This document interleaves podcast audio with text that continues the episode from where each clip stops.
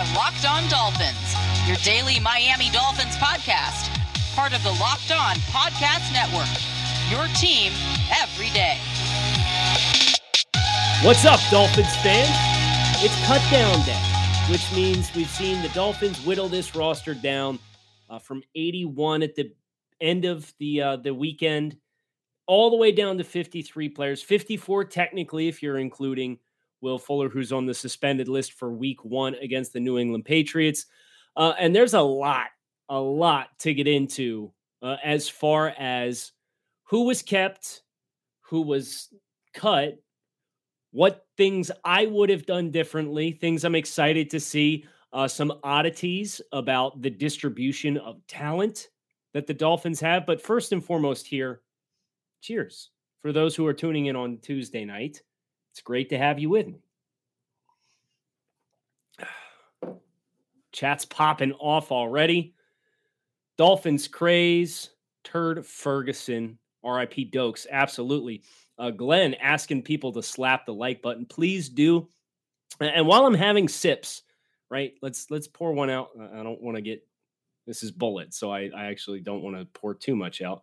But I will, as a sign of respect, I will pour a little bit out for Kirk Merritt.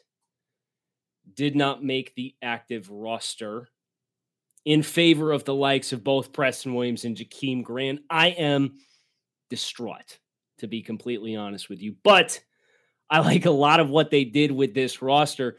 And before we get into the roster, guys, you know, this is, I said at the top of the week, I wasn't going to get too far into the weeds with the rumor mill for the Miami Dolphins, the quarterback situation.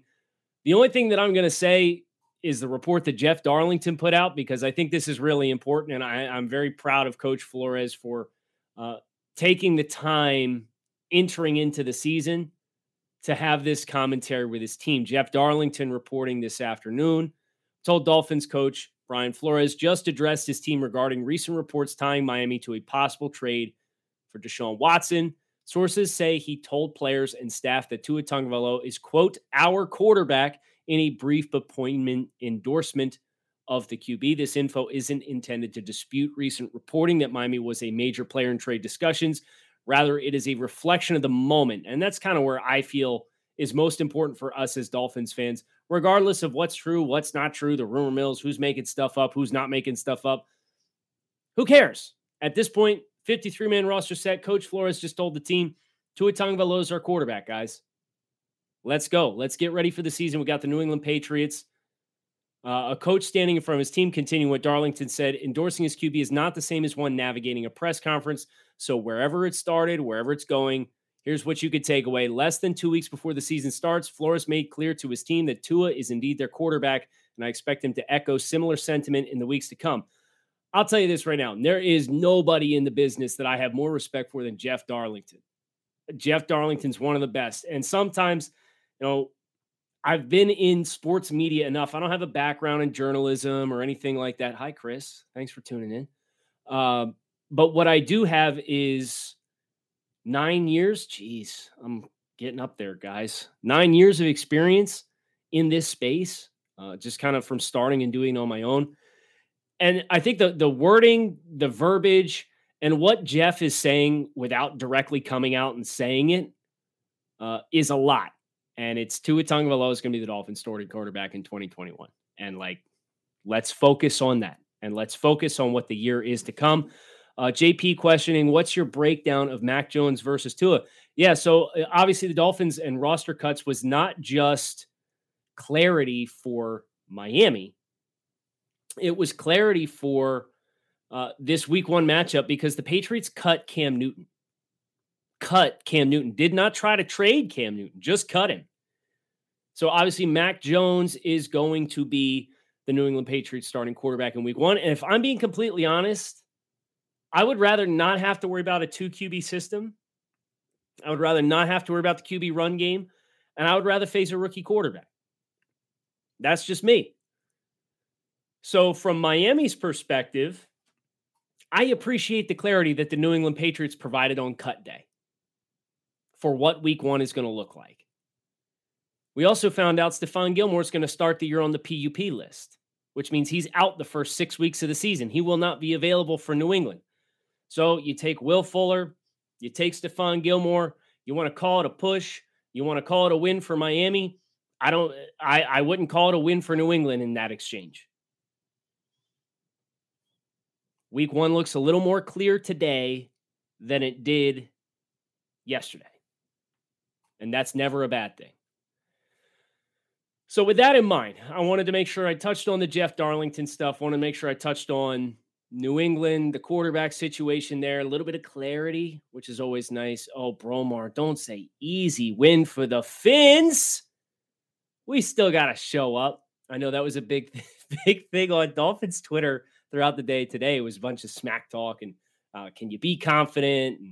And I try to never take it for granted. But I like the breaks that we got throughout the course of the day today. I think it gives Miami much better clarity. So let's get into the roster, right? The Dolphins made the cuts. They have 26 players, including Will Fuller on the offensive side of the football, 25 on the defensive side of the ball, and 3 specialists. Quarterbacks, 2, Jacoby Brissett and Tua Tagovailoa, your top 2 quarterbacks. 3 running backs, Myles Gaskin, Savon Ahmed, and Malcolm Brown. 7 wide receivers, including Will Fuller, who suspended week one. Devontae Parker, Will Fuller, Jaylen Waddle, Albert Wilson, Preston Williams, Matt Collins, Jakeem Grant. 5 tight ends. The one thing I said, man, I could not see this team doing. They did it. They absolutely did it. They kept 7 wide receivers and 5 tight ends. Gesicki, Shaheen, Smythe, Hunter, Long, Seath, and Carter. They kept them all. 9 offensive linemen, including a surprise for me. Austin Jackson, Solomon Kinley, Michael Dieter, Robert Hunt, Jesse Davis, projected starting 5. Greg Manx, who they just brought in over from Baltimore, Greg Little, and Robert Jones, the UDFA from Middle Tennessee State. I'd heard for quite a while, the Dolphins really liked Robert Jones. They obviously gave him a lot of money to bring him in. We talked to our good buddy Joe Rose, and neither one of us felt really confident that he was going to make the cut. He did have 2 pressures allowed and a penalty against Cincinnati, but he knocked the snot out of some guys up front. I'll absolutely give him that. Whether it was executing cut blocks, whether he's getting out on wide stretch plays and punching guys out of holes, movement on the ground, he definitely accomplished resetting the line of scrimmage. And I feel like that was kind of the prevalent thing that probably helped sell him to this Dolphins regime. So that's the 26 players, including Will Fuller, on the offensive side of the ball. Defensively, Christian Wilkins, Raekwon Davis, Zach Sealer, Emmanuel Ogba, Adam Butler, John Jenkins are your 6 classified defensive linemen. You have hybrid linebackers in Jaelan Phillips, Andrew Van Ginkel, Sam McGuavin, and Brennan Scarlett. And then you have stack linebackers in Jerome Baker, E. Landon Roberts, Duke Riley. 7 corners, Xavier Howard, Byron Jones, Nick Needham, Noah Benogany, Justin Coleman, Jamal Perry, and Trill Williams. We didn't keep Kirk Merritt. We didn't keep the guy I wanted to as a training camp darling on offense. But cheers to you, Trill. Trill, UDFA out of Syracuse, made the original 53-man. And I'm going to be honest with you. If I stack this thing up, he's not number 53. I think he's got a good chance to stick all year. You love to see it. 5 safeties. Eric Rowe, Javon Holland, Jason McCourty, Brandon Jones, Clayton Fejlum, and then obviously 3 specialists, Jason Sanders, Michael Pilardi, Blake Ferguson. So that's the roster. That's where we stand as it pertains to who is on the roster. Obviously, we got to get into cuts. We got to get into things I would have done differently. But before we do, it is that time of year again, my friends. All eyes back on the gridiron for the start of football season. And as always, BetOnline is your number one spot for all the pro and college action this season. Get all the updated odds, props, and contests, including the $500,000 NFL Mega Contest and the $200,000 NFL Survivor Contest, open now at BetOnline. Head over to the website or use your mobile device to sign up today and receive a 100% welcome bonus. Be sure to take advantage of their opening day super promo. You can make a bet on the Thursday, September 9th season opener between the Bucs and Cowboys. And if you lose, your wager will be refunded up to $25 for new customers only when signing up and using promo code NFL100. BetOnline, your online sportsbook experts, promo code LOCKEDON. So some questions in the comments. JP, I appreciate the love. I am thrilled to see everybody is as thrilled as I am for Trill making the roster. Dolphins Craze wants to know why so many Dolphins fans were legit upset that Reed Sinnett got cut. I don't know. Obviously, I think Reed is a player that if we lost him in the waiver process, I'd be pretty disheartened. But at the same time, this was the conflict. This was the trouble you were going to have because this roster has talent top to bottom. The fact that there were like four guys that got cut that were pissed got cut is an indication of the depth of the roster and the competitiveness of the roster and all of the criticisms that Chris Greer was getting yesterday because he cut Bernard McKinney and everybody lost their minds over it. Well, it turns out this roster looks pretty damn good. Obviously, there are warts on this roster. There's experience issues on the offensive line. There's durability issues with the wide receiver room. I'm concerned about the depth at linebacker, which is why I would have kept Bernard McKinney as one of the guys that I would have done differently than what Miami did. I probably wouldn't have found a way to make it work for Jakeem Grant. I probably would have just kept either, I would have kept Kirk Merritt over either him or Preston Williams. There are things that I would do differently. But the fact that we're looking at the cuts and it's like, man, McKinney got cut. Man, Merritt got cut. Man, I can't believe Reed Sinnett got cut. Jared Doakes got cut. We thought Jared Doakes ran well, ran hard in the preseason. He did. And running back's a little different, right? Because the numbers game there is weird to have three. That tells me they're picking somebody up. They're either in the process of facilitating a trade or they're going to comb through the waiver wire and they're going to pick somebody up. And that's the most anticlimactic thing about the roster cuts to 53 is everybody gets the waiver wire stuff. And what ends up happening from there is a couple of guys that have that collective sigh of relief because they made the roster. It turns out they end up getting cut the day after because of the talent that's available. I mean, you're talking 1,000 guys getting cut today, which is just awful from like a 1,000 guys losing jobs perspective. Now, thankfully, with the expanded practice squads and things like that, there's going to be more opportunity for these guys to stay with teams throughout the course of the season. But yeah, that three at running back is an oddity. It's not something I would expect them to carry into the regular season. But I also think the messaging here and where they prioritize their roster kind of falls in line with what we have anticipated the identity of this team is going to be. This is a team that made a lot of investments in the wide receiver room. They changed the offense, the offensive infrastructure, and the anticipation we had was this is going to be a team that passes to set up the run. What messaging does it have when you keep 12 pass catchers and 3 running backs? You're probably going to pass the ball more than you're going to run the ball, right? Now, I do still think ultimately they will bring somebody else in, whether that's a seasoned vet, a young guy. I don't know. I thought for sure when the Laird cut was reported, Jared Doakes' season, let's go, lasted all of 90 minutes. And then it turned out he was cut as well when the team released their cuts. You know, there's some cracks about guys that are were cut. There were some cracks in the comments about why some guys were cut. But I'll say this. I was surprised that there were a lot of fans that were upset that Shaq Griffin was cut. Shaq Griffin is a really fun, energetic presence on the football field.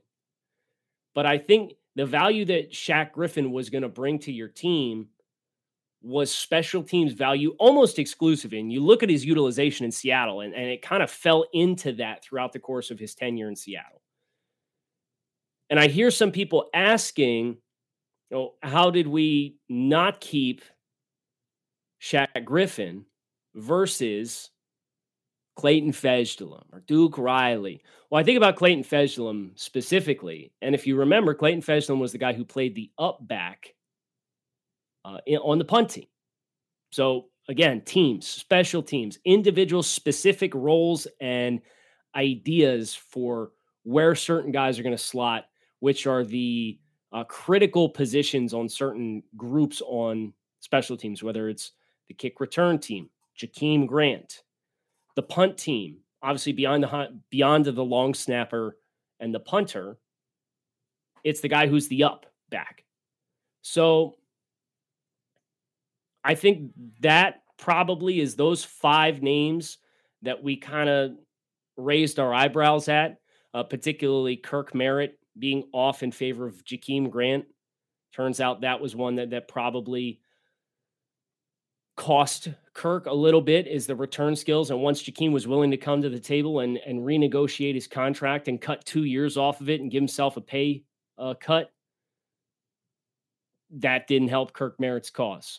From a linebacker's perspective, there are three guys that I would absolutely have on the roster that the Dolphins don't. It's Kirk Merritt over either Jakeem Grant or Preston Williams. Probably Preston Williams, because Kirk at least gives you some special teams value.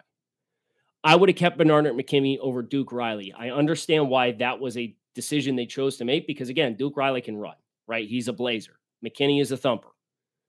So I get it. You want to have guys who can win in space. It's a space league right now. Kickoff team, kick coverage. I get it. And I probably would not have kept Ethan Carter if it meant keeping Jared Doaks on the running back position. So we'll see what they end up doing at running back to see if I feel better about that. Glenn, Preston Williams was kept because of his upside. Dude is a matchup nightmare when healthy. They're taking a gamble. He will finally have a healthy season. I think upside is, he definitely has upside, but he's also extremely erratic. Even when he's healthy, it drops. Separation. I just got done watching the All-22, the Cincinnati game. He struggled with separation as far as being able to create space against the corners that played for Cincinnati. And whether it was hard angled routes or it was routes that ran vertically down the field. And at some point, you got to be worried about a guy who wasn't super dynamic with his pro day testing. I think he's a better functional athlete than he is a testing athlete. But at what point do the injuries, he's had two lower body injuries that were season enders in 2 years, foot and knee. Is that concerning? What is that going to do for his athleticism? We obviously saw Albert Wilson and his hip injury is a little different, and every injury is different, so I get that. But it took Albert Wilson a long time to get back to explosiveness that we held in his regard. And Preston was already not an explosive athlete. So I hear what you're saying with Preston Williams, but he's really going to have to show out in a big way.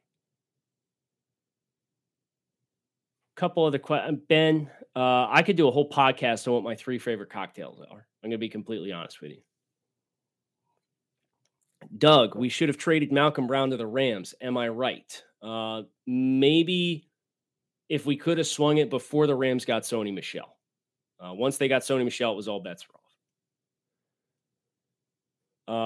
One of the other big questions that's really popping here in the comments is who's in danger now, right? We're looking at, kind of went through what the 53-man is. We've gone through some names that I was disheartened to see not stay, was disheartened to, or things I would have done differently.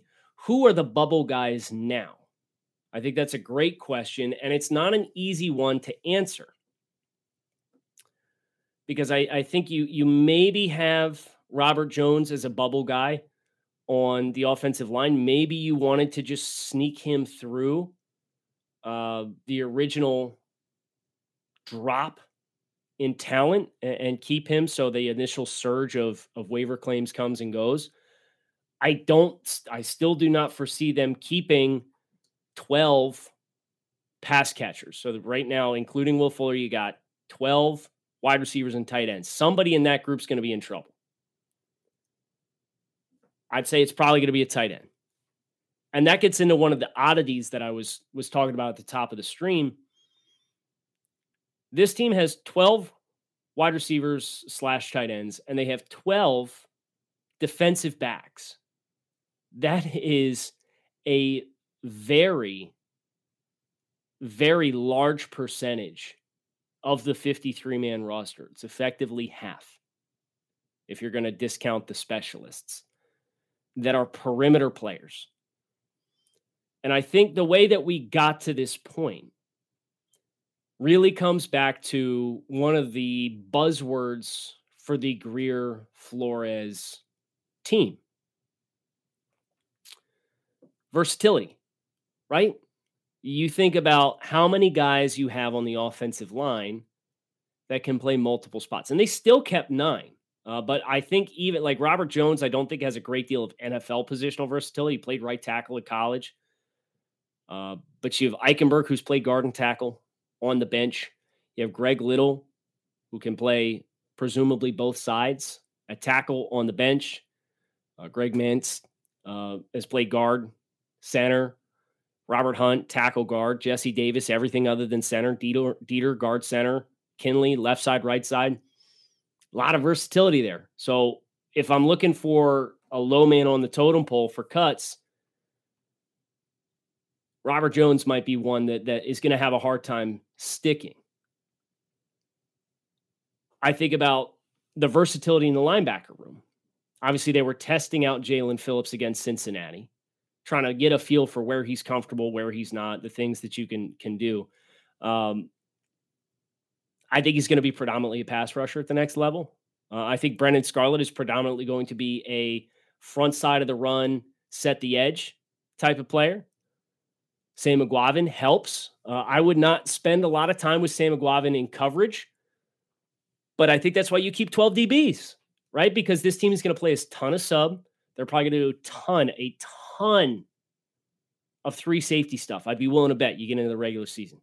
Rowe, Holland, and either McCourty or Jones, depending on personnel. Jones is a guy that's going to float within 10 yards of the box. McCourty is another high safety if they're going to go with 2 high safety shells. Preferably, Clayton Fejlum does not see the field on defense at all and is just a special teams guy. I think that's the big thing for me. Now, of course, you don't have a lot of versatility in the offensive backfield as far as your backs, and that's why that was the one spot to me that jumped out and says, I don't think they're done yet, because they're more specialized there than some of these other spots. So I think that's a fascinating sublayer is the fact that they kept so damn many perimeter players that as we continue to digest this, you're going to get probably some clarity on guys who are going to be asked to fill multiple roles, and you're going to get some clarity on which of these guys end up being bubble guys. Let me know if this sounds familiar. You got one device that lets you catch the game live, another that you stream your favorite shows on, you're watching sports highlights on your phone, and you've got your neighbor's best friends log in for the good stuff, right? Well, I want to tell you about a simple way to get all the entertainment you love without the hassle, and it's a great way to finally get your TV together. It's called DirecTV Stream, and it brings your live TV and on-demand favorites together like never before, so you can watch your favorite sports, movies, and shows all in one place. That means no more juggling remotes, no need to buy another device ever again. And the best part, there's no annual contract. So get rid of the clutter and the confusion and get your TV together with DirecTV Stream. You can learn more at directtv.com. That's directtv.com. Compatible device required. Content varies by package. Content also varies depending on what box of Built Bar you buy. Built Bar is a protein bar that tastes like candy bar. It's a blue chip, top of the first round caliber protein bar. They're high in protein, high in fiber, low in calories, low in sugar. Best of all, whether you're looking for something that's grab and go, keto friendly, you name it, Built Bar can be it. They're easy to eat. They're delicious. They got 10 flavors to choose from. And right now you can visit BuiltBar.com, use promo code LOCKED15 and save 15% off your next order. That's BuiltBar.com, promo code LOCKED15 to save 15% off your next order of the world's most delicious protein bar. As far as the Patriots, because there's a lot of questions, it seems like the chat at the very least has transitioned from roster cut mentality to week one against New England.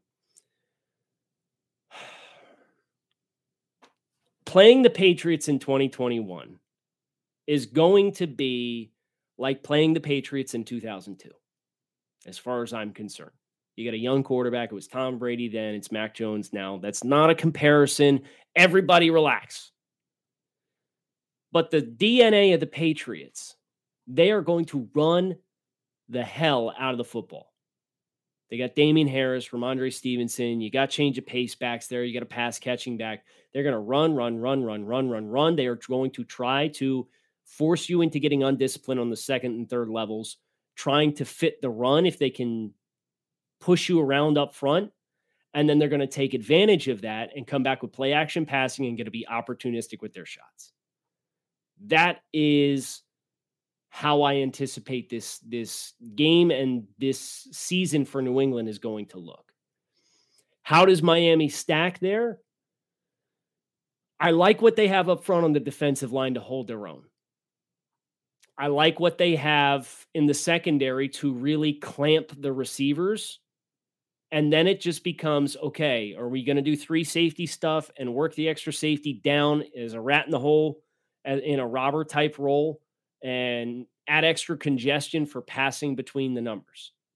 And if that's the case, I like your chances. And I do like that Miami is going to space the field a little bit more. There's going to be some more pre-snap indicators. They're probably going to scheme some guys open for free releases at the line of scrimmage, and they don't have Stephon Gilmore. I like Miami's chances. Am I going to sit here and guarantee a dub? No, I'm not. If I were picking right now, I'd pick the Dolphins to win the game. That is going to do it for us today on this Wednesday episode of Locked On Dolphins. Everybody who tuned in live, appreciate it. Hit like, subscribe, the YouTube channel, Locked On Dolphins. But if you're more of a podcast person, that's totally fine. You can hit subscribe on Locked On Dolphins and keep it locked in right here on Locked On Dolphins. Fins up. Enjoy the rest of your Tuesday night and or your Wednesday, depending on how and when you are listening. And I'm sure we'll have more transactions to talk about in the days to come. So make sure you do keep it locked in right here on Locked On Dolphins.